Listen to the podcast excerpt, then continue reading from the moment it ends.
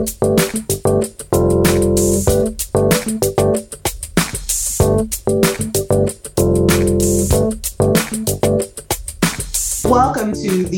Diversity and Inclusion on Air podcast. This podcast is a program of the American Association of Veterinary Medical Colleges Diversity Matters Initiative.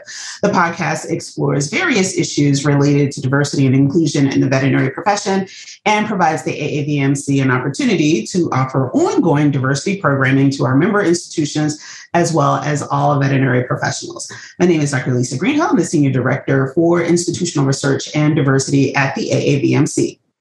So we are in year three, I think it is, of the global COVID pandemic. And arguably now folks are talking about, um, of course, the global threat around monkeypox. So, um, you know, the world is still a bit of a mess, but many of us have returned to some semblance of normal. Everything is open, um, folks are back to work, though many employers in office settings in particular have continued some work from home scenarios. Um, but students are largely back in the class, and things like mandatory testing, mandatory vaccination are not necessarily as stringent as they were even a year ago. We're all just kind of moving on, pressing forward.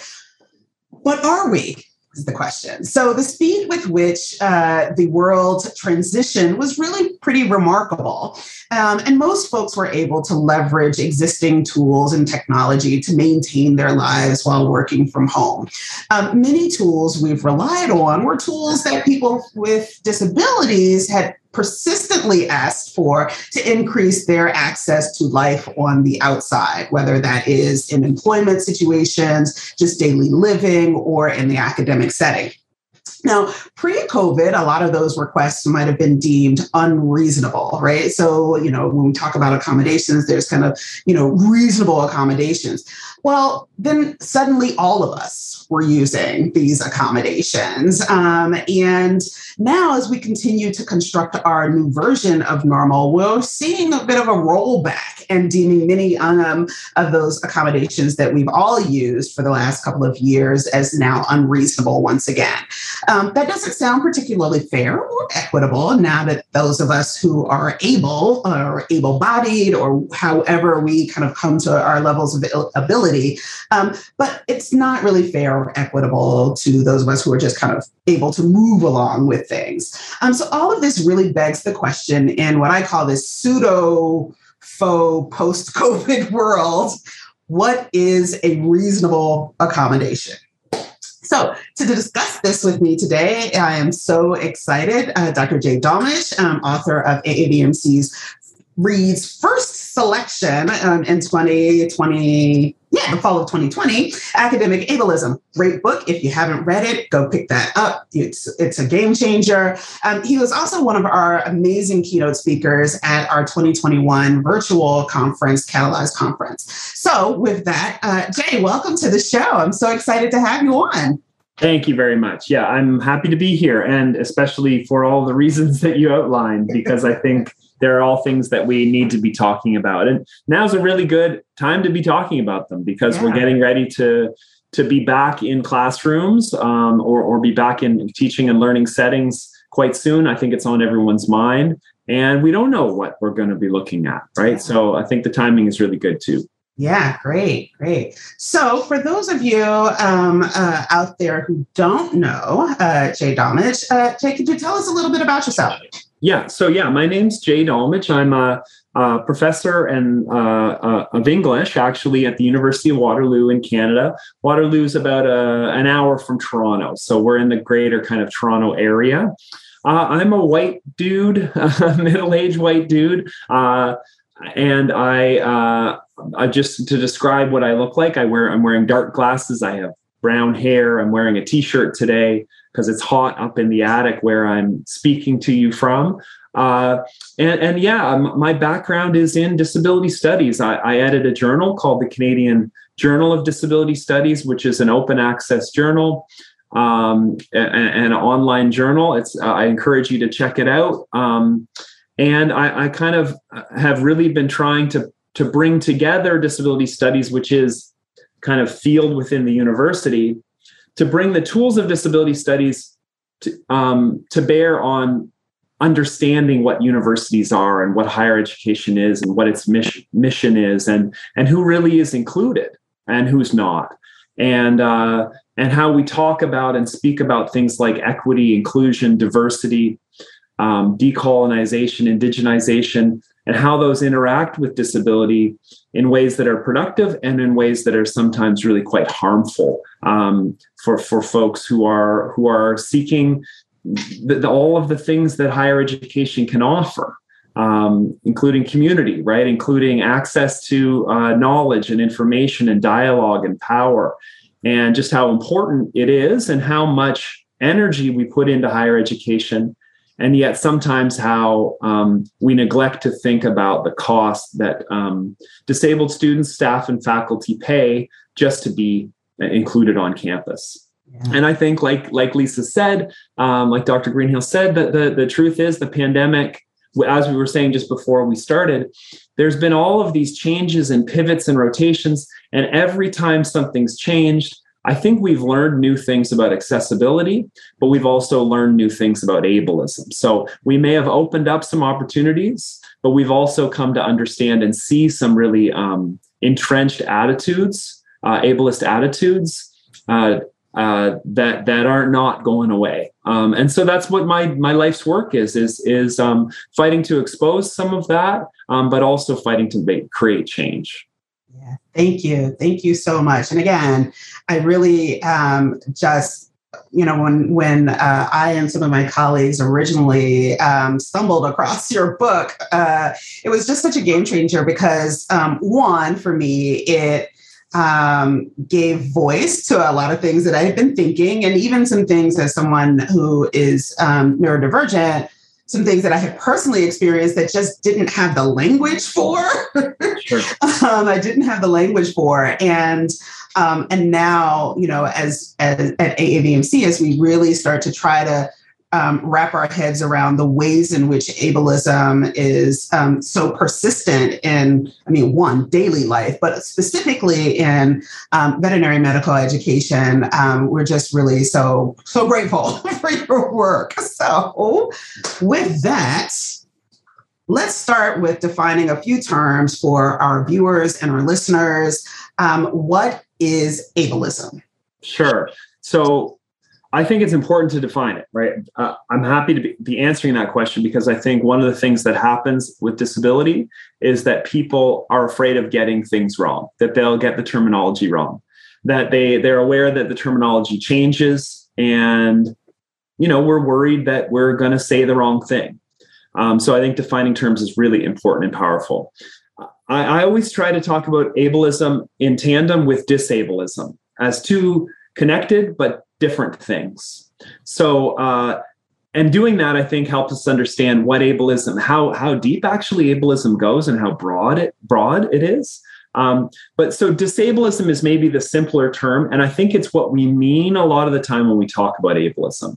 What disableism is is discrimination against disabled people um, because of the fact that they're disabled. Right? It's it's assumptions and practices that promote the unequal treatment of people because of their disabilities. Um, you know, it negatively constructs the values around disability, but also the material circumstances for people with disabilities. Um, it's the stigma, right? That that it's it's this idea that there could be nothing worse than being disabled, and I think we all live with that, whether we're disabled or not um, there is a negative sense around disability. And we look at so much of the language around disability, and it gets used to mean something negative, right, in a yeah. wide variety of different spheres. Now, that's connected but different from ableism, right? Because instead of situating disability as bad, um, what ableism does is it really powerfully values able bodiedness it's all of the norms that, that, that run from architecture through communication, through social interaction, that's, that suggest that we all need to be able bodied and able minded at all times.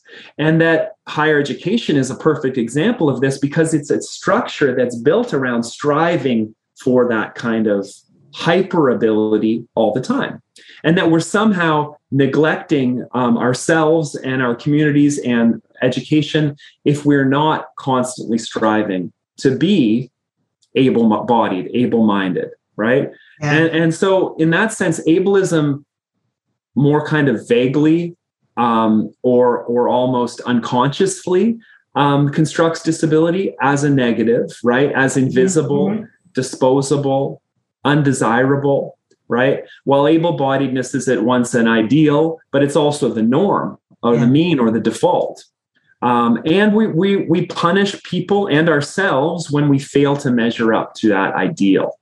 Um, so I think you know that that academia is really powerfully mandates that kind of able-bodiedness and able-mindedness, even as it's a very diverse space where there are a lot of different ways to be in body and mind. Mm-hmm. So many of the values, right, um, are, are kind of uh, wrapped in ableism.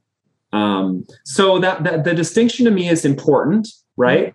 Um, it's important to say that both of those things also are not just kind of bad words right or or, mm. or bad mm. language or or whatever and and not just to be policed they're the kind of structures that make it unbelievably dangerous to live in a body or a mind that doesn't fit that ideal right? Yeah. uh, lydia lydia brown writes that you know ableism is not some arbitrary list of, of stigma and, and bad words. It's violence right? It's a form of structural danger right? It creates yeah. a, a, a, you know so in any case that that though that's how i define those two things. And i hope that that's useful and helpful to people yeah yeah. I mean it, it, it, it's that structural piece right? Like it's very much like when we talk about structural racism or we talk about you know this very um, deeply rooted this is kind of how we have envisioned the world and it excludes all of those people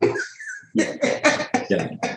right? Yes. So, you know, so we have, um, at least in the US and certainly in, in numerous other countries, have something similar, the Americans with Disabilities Act, which is you know supposed to offer protections um, um, and um, create you know that level playing field that we're all kind of aspiring to um, and there's this piece in there about you know hey you get reasonable accommodations So, what are reasonable accommodations, generally speaking? Kind of what does that concept really mean? Sure. Yeah. I mean, the first thing to say about reasonable accommodations is that over the course of time, that that the value laden term there is reason, right? And mm-hmm. I mean, a philosopher can go have a field day on that that idea of reason, but it's very, very rarely located in the disabled person. They're not seen as capable of determining what they need. And so we have a, a, a very complicated kind of tapestry of legalistic and medicalistic um, decision makers, right, or, mm-hmm. or structures um, that are used to to kind of construct that reason. But it's so often imposed on disabled people. It doesn't come from disabled people or disabled communities. Um, and so the reason is always going to lie within that structure of ableism.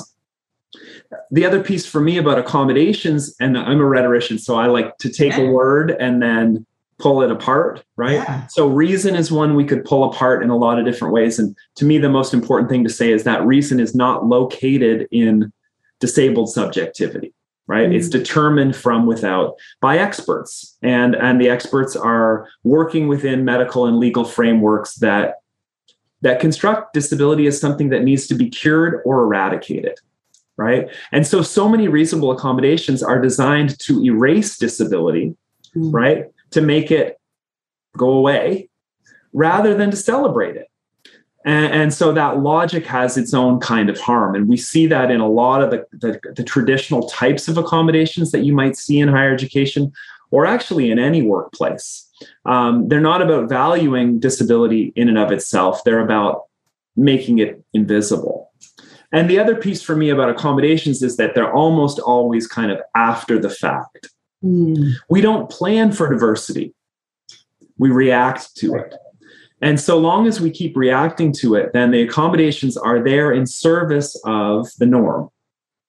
Wow. So they're they're there to make sure we can keep doing things the way we've always done things.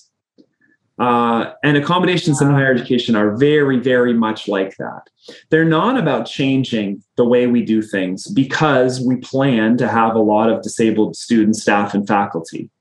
They assume that when there's a disabled person who pops up, you hit them with an accommodation, it goes away, so that you can keep doing things the way that you've always done them.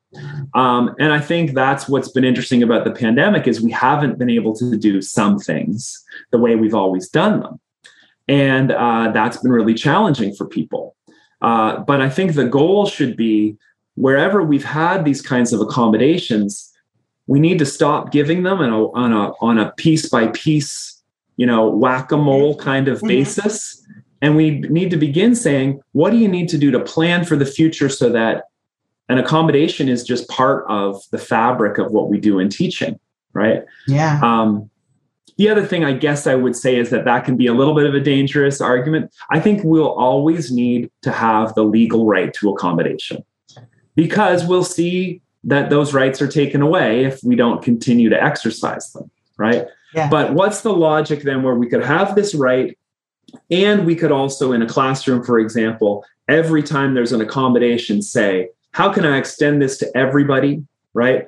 How can I, um, just like I do, I should do with every student who enters into the classroom, how can I change the classroom forever mm. based on their uh, you know their presence their their ongoing yeah. presence and like i said i think we react to disability instead of planning for it and I could go through all of the numbers and the statistics um, and the cost of doing that, right? The cost of doing that, of reacting to disability, is disabled students don't make it.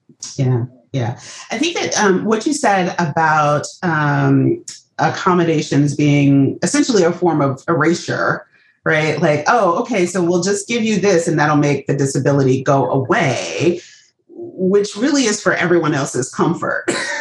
absolutely absolutely right? yeah. it's for dominant culture's comfort um, and it also echoes um, you know uh, our most recent uh, podcast which i think we did about two weeks ago was on social color blindness right and so it's very similar it sounds very similar to that where oh look i don't even see the wheelchair Yes. Because there's a ramp. Right. right. That's right. Yeah. Right. and so, hey, and hey, know, hey it's, it, yeah. you have access now and it's yeah. gone away. Yeah. And hey, you got to have the ramp, right? Right. But, but if the ramp leads to, you know, only one spot in the classroom, if there's, if the ramp assumes that a, a professor would never need access, like, mm. you know, so you need those things. Keep building them right? Yeah. Build, build from the build the structures from the beginning that don't need ramps. Right. It's easy to do you know and that's a metaphor too but um but also i, I think um you have to look beyond that because we're we're constantly marking disability out in a way. Um we're marking disabled students out for wearing out because the, the, the cost, the difficulty of accessing these accommodations is the other thing. So it's not just what is a reasonable accommodation. The biggest piece is what do you have to do? What kind of hoops do you have to jump through to get it? Uh, and when you look at those hoops, you understand they're not designed to be accessed. Right. They're designed to be difficult to get uh, even though a lot of accommodations are actually really simple, basic things, mm-hmm. the, the legalistic and medicalistic hurdles that you have to go over to get them are huge. Anybody who's ever got an accommodation, myself included, knows how expensive it is to yes. get a diagnosis. Yes. Right. Yes. Uh, and then that diagnosis is also stigmatizing. So you're very careful with how you disclose, how you use it. I would say we've got hundreds of thousands of folks in higher education right now with diagnoses that they will never share yeah. with anyone else. Yeah. Right? Yeah. In part, maybe because they see it's not going to get them very much, mm-hmm. or that there's going to be so much work involved to even see whether they get something that's worth getting, but yeah. also because they know what the stigma is. Yeah. Yeah, I mean, I think that you raised such an important point about um, you know getting diagnosis, especially for things um, you know kind of that fall under uh, kind of the neurodiverse categories, right? I mean, my daughter, uh, I've been really open and transparent. Both of us have some um, issues with neurodivergence, but you know, getting accommodations for her when she was in, in grade school. I mean, I could wait the 18 months for the free testing that the county would have provided. Yeah or I could do what I did and like get the testing done in six weeks and just pay out of pocket um, an, an inordinate amount of money. An unbelievable to move the system along, right? To just move it along so that she didn't suffer, right? And so um, it was really, really challenging. And I know that there are probably a lot of parents who are watching and listening you've been through this trying to get that you know um, those uh, accommodations and, and, and that's for folks like us who, who have access to those yeah. things. Think about undocumented students, think about international students. You know, in Canada, there's an unbelievable healthcare crisis just in terms of getting a, a family doctor. Wow. You, know, you don't go to a walk-in clinic to start the process right. of getting a psych ed, yeah. or you know, yeah. I mean, you do. People do because they have to. Um, right. But but it's it's it's it's it's not as simple as it gets made to seem. No. And, and, the other thing to say is like the, the public discourse around this is that there are way more disabled students now than ever before. There's this wide, wide range of wild diagnoses that are not real, you know. And the truth is, no, you know, there are an unbelievable number of students who got even had disability accommodations in high school mm-hmm. who aren't getting them in college or university because of the difficulty of doing it because of the stigma yeah. because of the structure right yeah. Yeah. Um, that makes it and i should have said this earlier but you know ableism to me i always say ableism is is very rarely alone Mm. Right. Ableism is almost always um, leveraged uh, uh across axes of sexism mm-hmm. and racism mm-hmm. and and ageism. Right. And and just just it's so useful. Yeah. Unfortunately, in constructing certain populations as less deserving, right, mm-hmm. or in, in, creating barriers to change within our institutions. Um, and so I think we always have to look at it from those angles too. We can understand it kind of like philosophically, but in practice, it's almost always disproportionately impacting you know folks from lower socioeconomic backgrounds yeah. you know yeah. first generation uh, college and university students um, the, the kinds of students for whom post second postgraduate programs have never seemed possible. Possible, yeah. Right? I know that's the case in, in, veterinary medicine very much. It's like, how do you get more people to consider that a possibility when just getting through a, a four year degree takes two years longer? Yeah. Students graduate with up to, you know, 60% more debt. Yeah. Um, disabled students do, you know, so in any case, you, yeah. You, yeah yeah it's it's really challenging. So so thinking pre-covid what kinds of things you know just generally speaking i mean i know that there's a whole menu of, of, yeah. of accommodations um, some of which are kind of based in evidence and some aren't. But you know what kinds what kinds of things were considered reasonable accommodations for disabled students faculty staff you know uh, pre-covid yeah. Okay. So, terrific question, right? The truth is, more than three quarters of accommodations offered in the United States were the exact same accommodation, which was extended time on tests and exams. Um, the average operating budget of a, of a disability services office at an American school was around $257,000 a year. And so the vast majority of that budget and the energy and the expertise, right, and labor of the people working in those offices was just stuck in this very old educational regime of we've higher education is testing uh, high stakes high anxiety testing and we're making these little temporary adjustments to that testing. And we're spending so much time and energy doing that right? And so you get stuck in in that uh, despite the fact that testing is a huge creator of barriers, right? For Mm-hmm. particularly for people with learning disabilities, mental health related disabilities, anxiety, uh, attention, you know, disabilities. Testing was and continues to be predo- the predominant way through which accommodations get offered, right? But the truth is, so I, I always say a couple of things about this. One, I mean, that's just a huge waste of time and resources. It doesn't mean that people don't benefit Sure. from sure. extended time. Sure. It doesn't mean that they don't benefit from having a distraction free space in which to write tests and exams.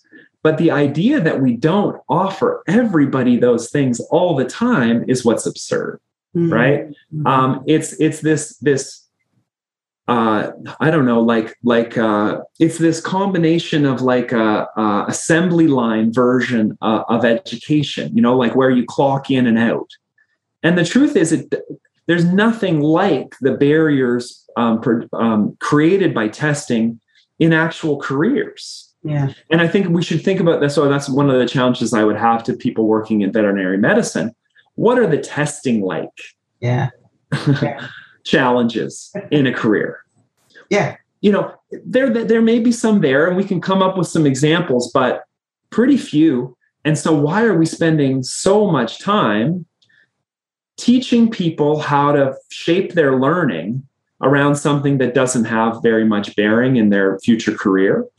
you know and i guess the other piece of that would be um, when we talk about the teaching that we do you know if you go on the website of a university and you see the pictures of experiential learning and hands-on learning and innovative you know lab environments and you know practicums and all this stuff no none of those nobody has on their university website a picture of students taking exams that is not the future of higher education, right? Yeah. Nobody gets tenure by saying, I'm really great at giving exams. You know, we say that we have these innovative assignments. We say we have these ways for students co- to collaborate with one another. The whole picture and vision of higher education that we use to promote it um, is very different from Yeah. testing. Yeah. And I think we want to be doing more than testing. But we need to understand pre-COVID, we've we've put disability services and disabled students in the role of having to accommodate themselves to this way of learning that's going out the back door.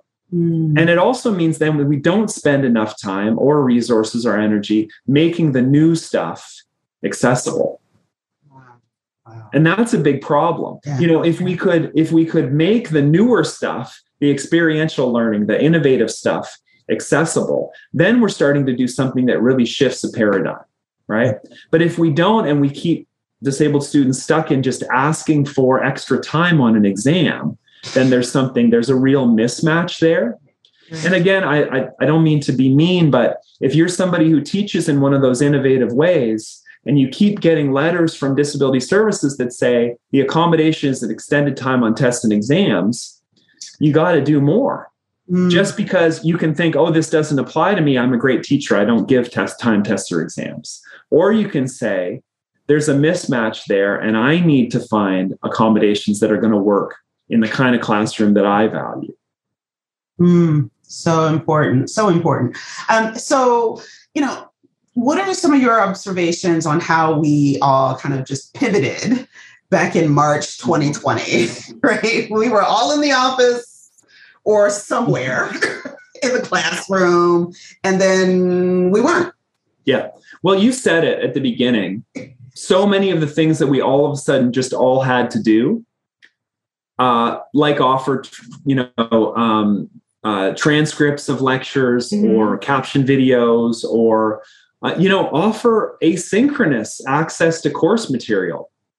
Yeah. Um, those were things disabled people were asking, disabled students were asking for for a very, very long time. And we're always told no. And we're actually constructed as a problem for even asking for those things, right? So there's a pre 2020 study done, uh, the biggest study that's ever been done that actually asked students with disabilities what they wanted was done at the University of Illinois, and it was in a faculty of engineering, so a STEM program, which I think is important because STEM is behind. Yes. uh, I'll just be honest, right? so there were uh, 49 different courses, right?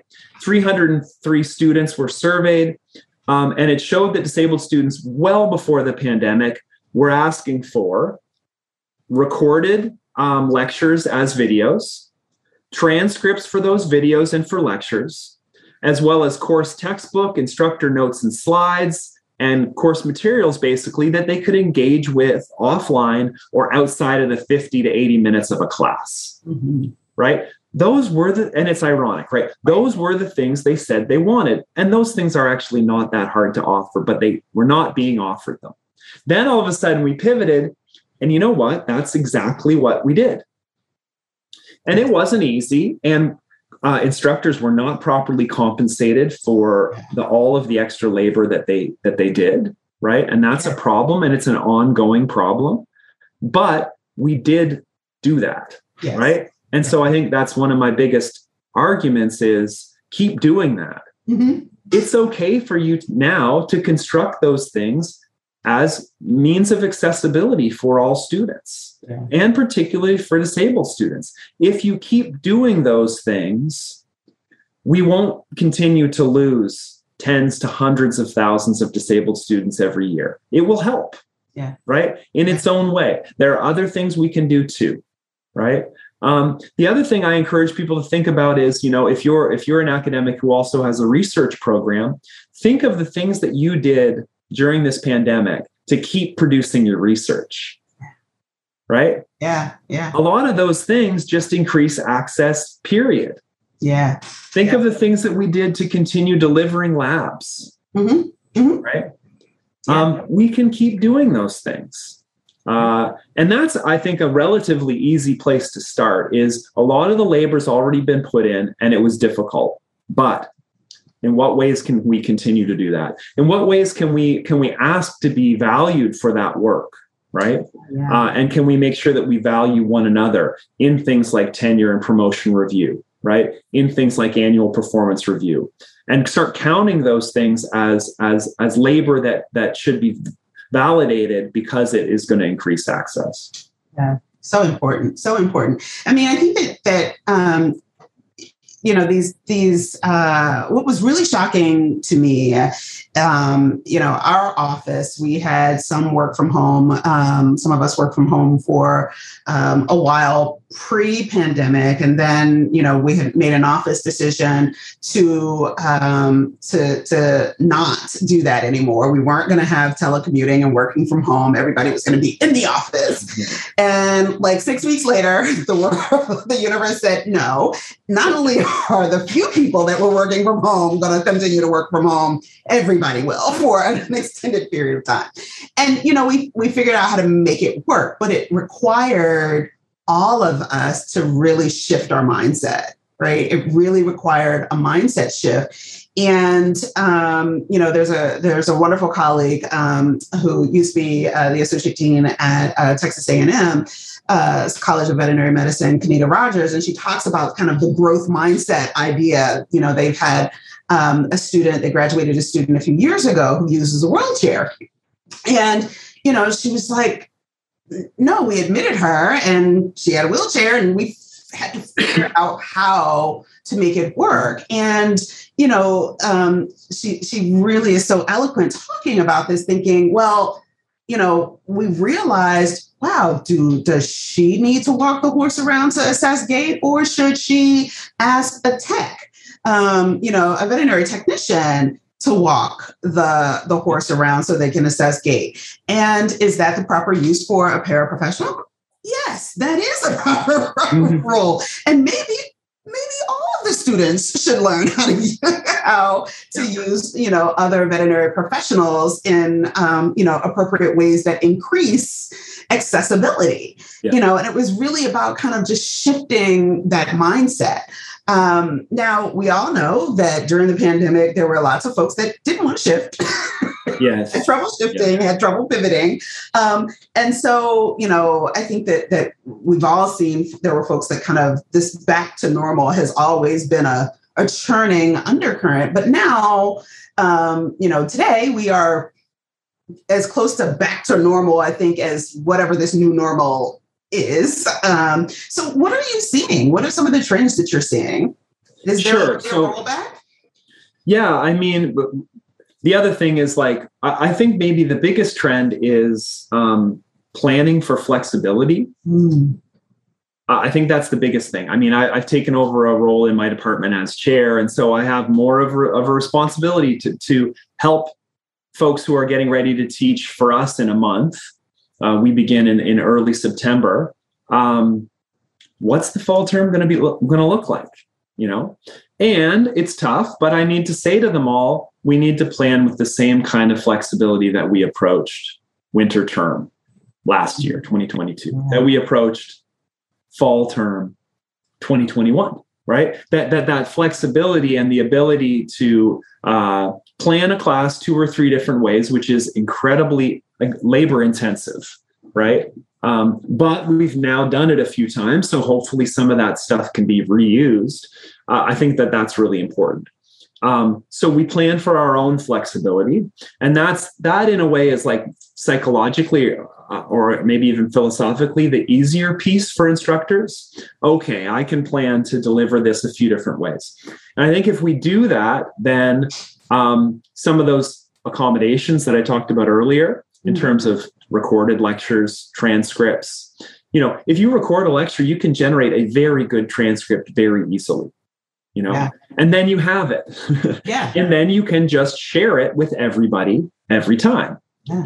um, and they will access it i promise you if you have an online shell you'll be able to see more students will read the transcript than watch the video why because then they can learn at their own pace then they can absorb the vocabulary right? They can absorb the concepts. They can go back and reread things. Um, invariably that is really helpful to students you know? Um, and to me then what if we think about planning with our own flexibility in mind then we can begin thinking about planning to allow students flexibility given the uncertainties Yeah. okay? And that's a bigger piece. It's harder. Mhm. but i think that flexibility means we understand our students will need to learn at their own pace which means they need to have asynchronous access to course materials and again that's as simple as sharing our, our notes right it's as simple as saying students cannot be expected right now or really maybe ever to just learn whatever we give them in 50 minutes Yeah. they need time to digest materials. They cannot be expected to ask questions right away uh, or generate responses right away. They need some time to think through, right? And and they've they're juggling a lot of different cognitive demands, intellectual demands, and so just giving just seeing our classes not as things that happen in fifty minute chunks, but as things that happen over a sixteen minute, a sixteen week kind of landscape. Yeah. I think is very big because students will get sick, unfortunately, right? Uh, Yeah. students will have folks they need to care for.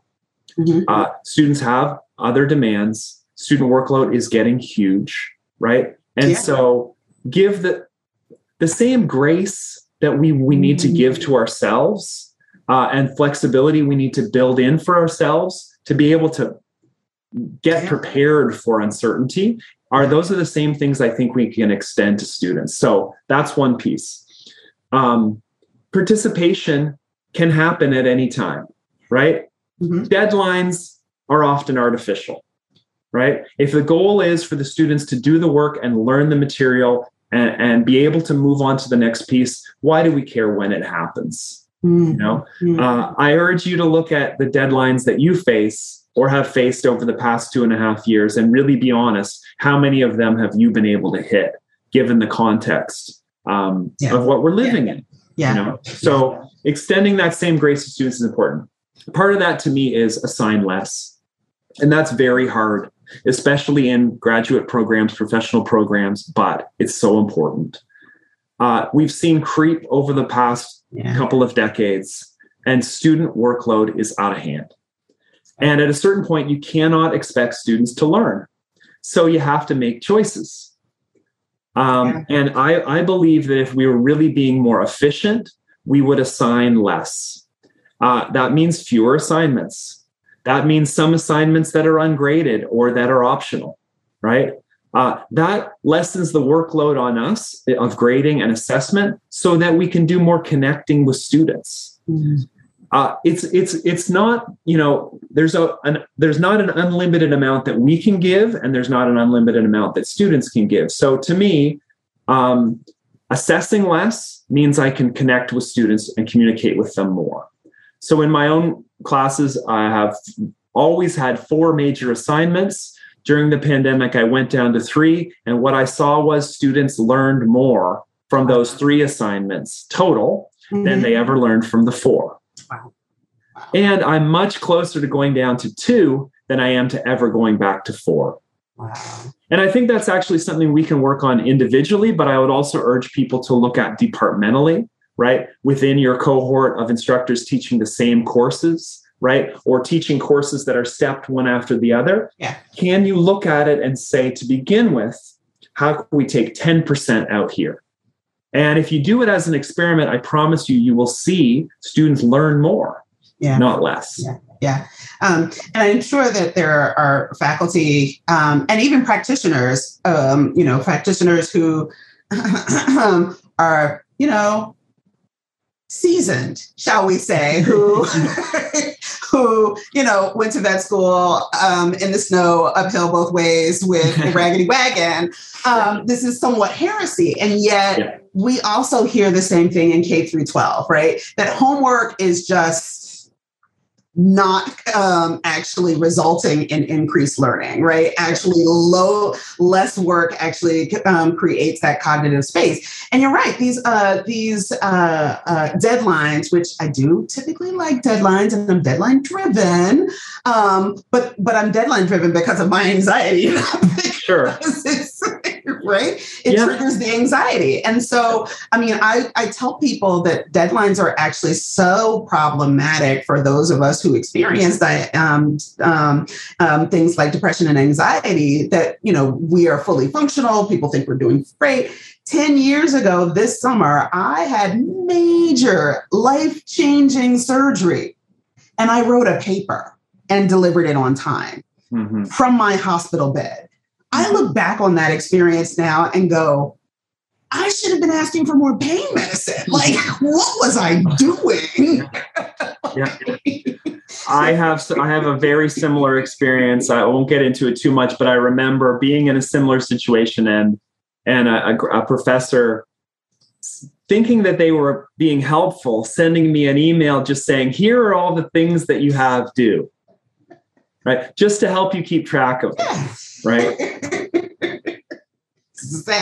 Yeah, so, I mean, I mean, yeah. we, we all live in bodies and we all have yeah. lives, right? And if it's not, I don't know. I mean, it, it's it's a bit of a trite thing to say that we'll all become disabled at some point in our lives, right? Except that we will, yeah. right? Um, and we'll all care for people uh, with disabilities throughout our lives. Yeah. Um, and so we we need there needs to be that kind of sense of grace, right?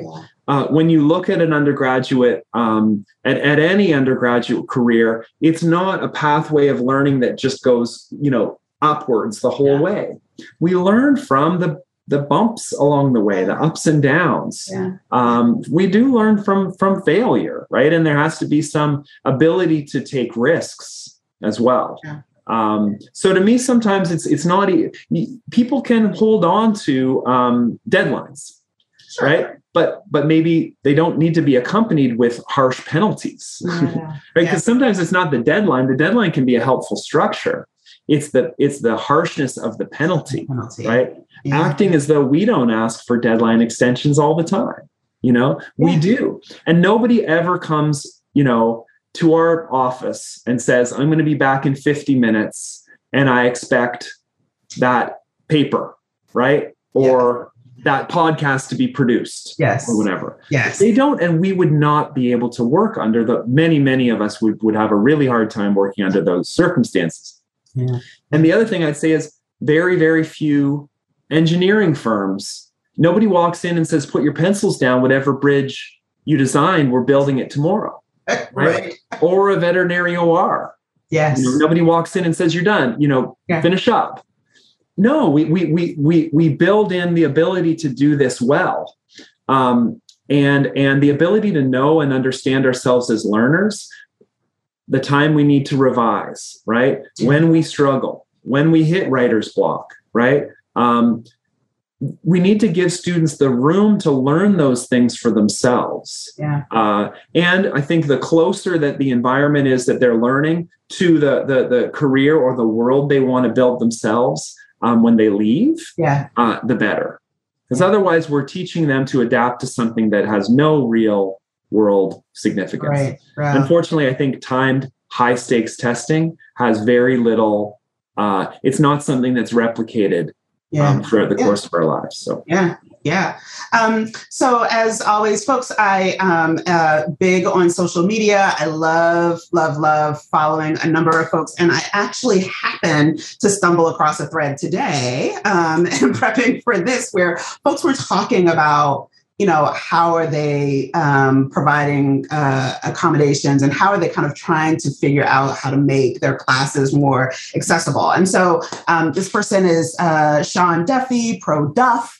Uh, yesterday tweeted i've made my lectures available in live stream and podcast hello sure, if someone had actually just like uploaded their like the audio that would be awesome.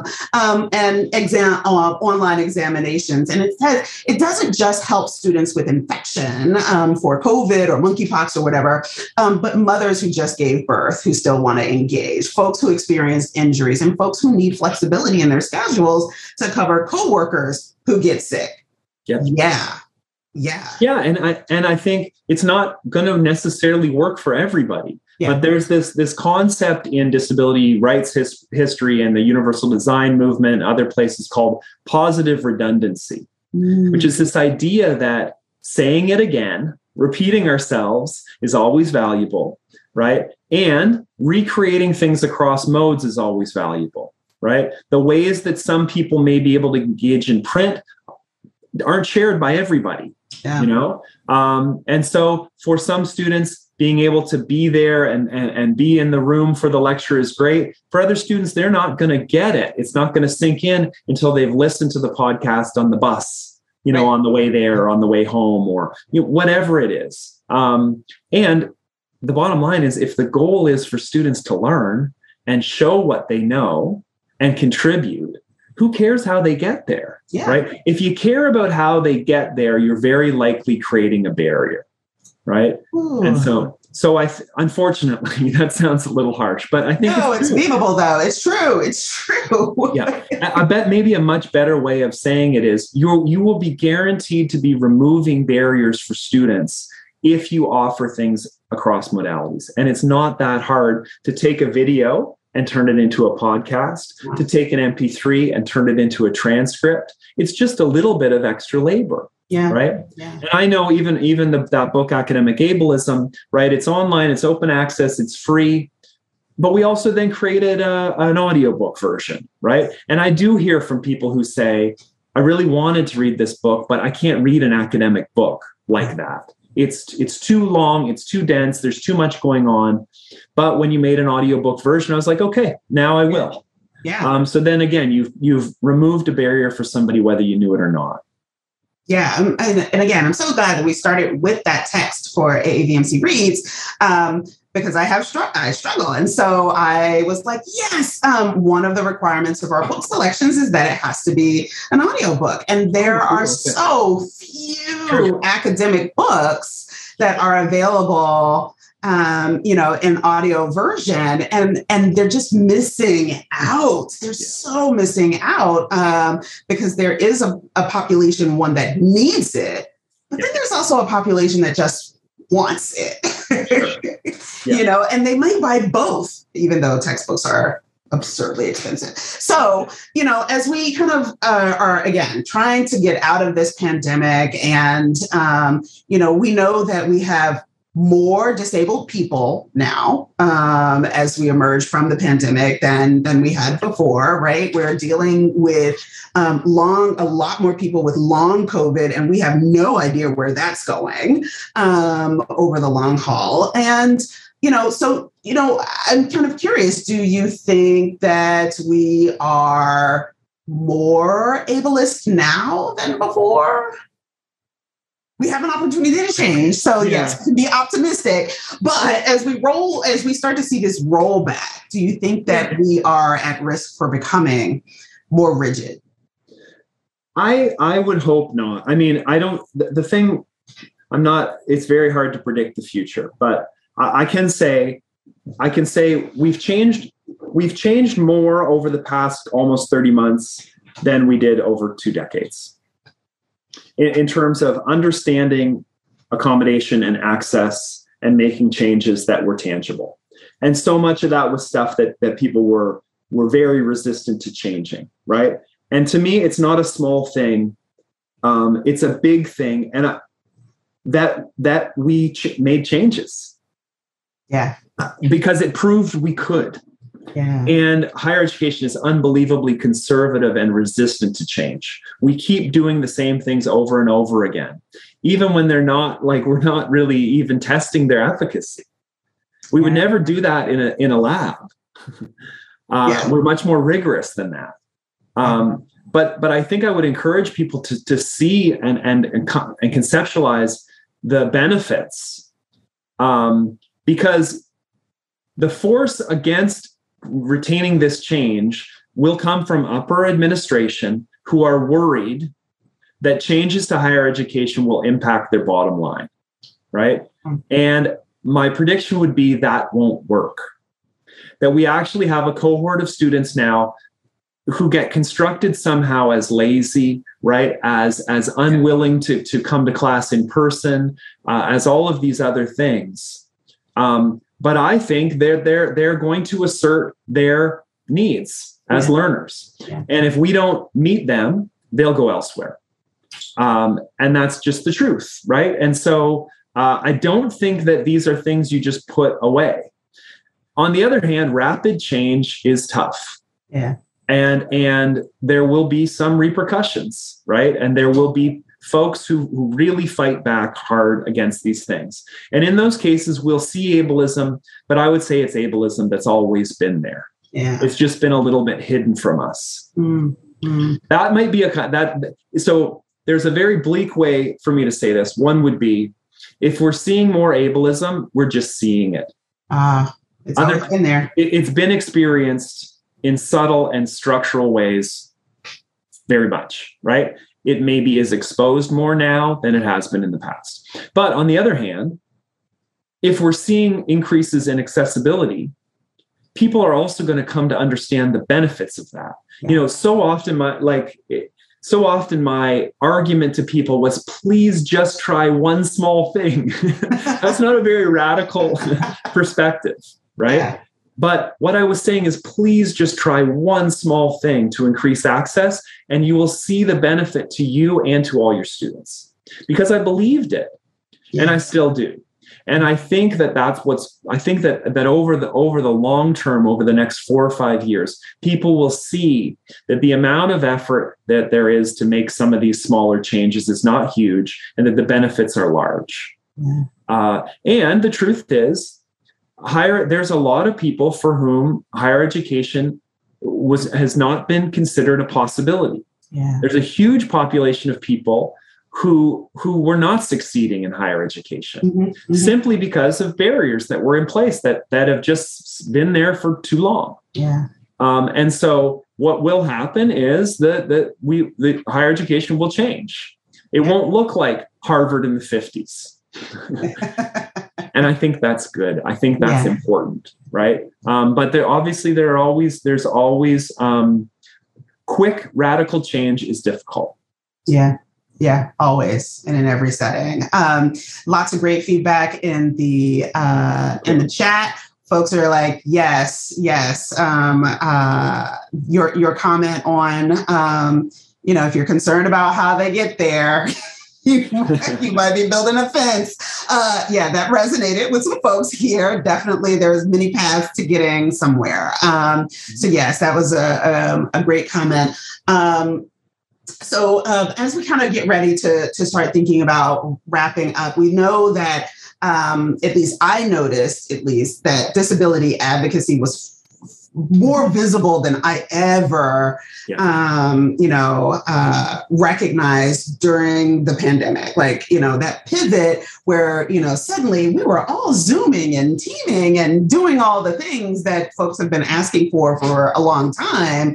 Um, there was a lot of, oh, so now we can have Zoom lectures. Now that all you people are at home, right? Um, but it's still still uh, and you know, there's still um, many decisions about what's needed to be successful really still focus on those of us who are considered able bodied or have invisible disabilities. Um, so, what can we really um, do to amplify, um, you know, the need to root out ableism? Um, certainly, you know, you mentioned that hey, faculty, veterinary faculty, I'm talking to you. Change that one thing. What is that one thing that you can change? But what else can we do to just really increase um, the the discourse around this topic? Yeah. So I think it goes back to that very first question you had about reasonable, right? Mm-hmm. Whose reason, right? Who who are we asking? Who's included in the decision making? And I just think it has to be disabled people at the center right? I'm seeing new disability cultural centers at places like the University of Texas at Austin. Um, that's such an important uh, addition to something like a disability services office. Yeah. Disability services office is important. It does its own thing, right? But it's within that medical and legalistic mm-hmm. sphere. It's not in the disability culture sphere, mm-hmm. right? It's not saying, just to disabled students what do you need? Yeah. Right? Yeah. and that's what we were ignoring for so long. And when we changed it wasn't because we were listening to disabled students it's because we had a pandemic. Yeah. that's what i think has to change right? Yeah. the input of disabled students staff and faculty whose rights need to be protected right? But whose input will be huge if we listen. Yeah um, and that means, like you said, on Twitter, go and follow who Lisa tells you to follow. Trust Dr. Greenhill, right? Like you can learn a ton, yeah. right, from that engagement. I- invite these folks to be part of conversations on campus, yeah. right? Yeah. Uh, plug into the disabled students on campus and support them as a community and as a group, not yeah. just as individuals, yeah. right? Um, so that they have input in everything from architecture through to you know big things like the curriculum.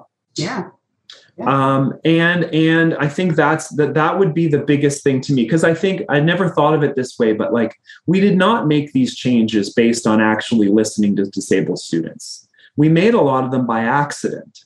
That's not a formula for continued useful change. A mm-hmm. formula for continued useful change is asking and listening to the people who are impacted, right, and giving them the agency and, and the the um, power, right, to have a shaping role, uh, and that that needs to be all students, right, and so uh, I think that's the, the the truth is if we change things by accident then there's no guarantee that we're going to continue changing them in ways that are useful and helpful. Yeah.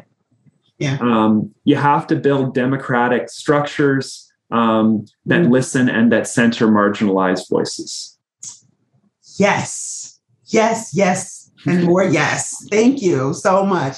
And one more thing I just want to add before I wrap up um, to our folks. We spend so much time in veterinary medicine, Jay, talking about um, well being, right? And we spend a lot of time as a result talking about mental health and, and you know, how do we do this and how do we do this and how do we do that and how do we, um, you know, reduce burden on students in particular, but also vet- other veterinary professionals.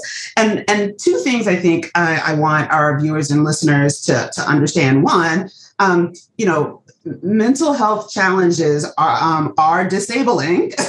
in many ways, right? Um, they are disable, um, they are disabling in many ways. But the other thing is, if we don't really think about this in a holistic way, um, you know, all of our efforts related specifically around well-being actually further marginalizes the groups that we're trying to help. Yeah. And and I think that we really, um, you know, need to think about um, how we go about veterinary medical education and certainly other disciplines as well in, in very holistic ways because you know it, it is okay, I'm going to take this one thing out of here, but then the scale is, you know, slammed on another on another marginalized population, um, or even the one that you were trying to help. And so I think that it's really important for us to think about these kinds of things um, and um, and be really mindful of of uh, giving grace. So thank you, thank you for that suggestion too. Giving grace is a big recommendation on this podcast. I love it. Yeah, I I, the, I think exactly what you said. Like um, the the National College Health Assessment showed two things in the last time they did their big survey. Right, mm-hmm. one was that students were experiencing uh, mental health challenges as disabling mm-hmm. in ways that we've never seen before. A, a huge increase in this cohort in that impact of and experiencing higher education itself as disabling in that way right combined with the second biggest trend, which is this co- is a cohort of students who are less likely to seek help. Mm. So I always want to remind people that because there's only so much you can see. And what you have to assume, right, is that there are a lot of students there who will not explicitly ask for help until they reach the point of crisis or until we just don't see them anymore, right? Because they're they're gone, right? We, we've lost them. Um, and if you if you enter the classroom with that perspective, then you begin to understand that we have a responsibility that is, like you said, bigger, broader, more holistic, um, to to change what we're doing. Right. Uh, otherwise, we're ignoring those trends, and they'll they'll they will uh, be exacerbated. I think the pandemic has made those things, like you said, uh, more more difficult, not less so. Yeah. So hopefully some of the things we talked about today can be useful to people. I bet in the in the uh, comments and things people have some more suggestions of their own, right? Or once this gets posted, I yeah. think that would be the thing I would say is let's share ideas. Yes. Right? What else can we do? What do you do? What's the one thing that you do in your classroom or in your your um, you know, your role on staff or or at the at yeah. the institution that that you've seen really helps. And we got to keep sharing those things um, and and trying right uh, yeah. to change. Yeah. Yes. Thank you so much. Um, yes, and uh, this last comment, comment and kindness and grace are important cornerstones. Yes, yes. So thank you for that, skill one, um, commenting on the live chat. So this has been another episode of AAVMC's Diversity and Inclusion on Air. It's my guest, Dr. Jay Dolmage. Thank you so much um, for this really engaging and, and fun conversation. Uh, everyone, be sure to subscribe to the show on your favorite podcast app and be sure to like uh, and follow us on Facebook. We're at AAVMC's Diversity and Inclusion on Air. Thanks so much and stay tuned for our next show. We'll be uh, in about a week on land acknowledgments. Uh, AAVMC has a new one, and we're really excited about rolling that out. So be sure to check us out in a week. Take care.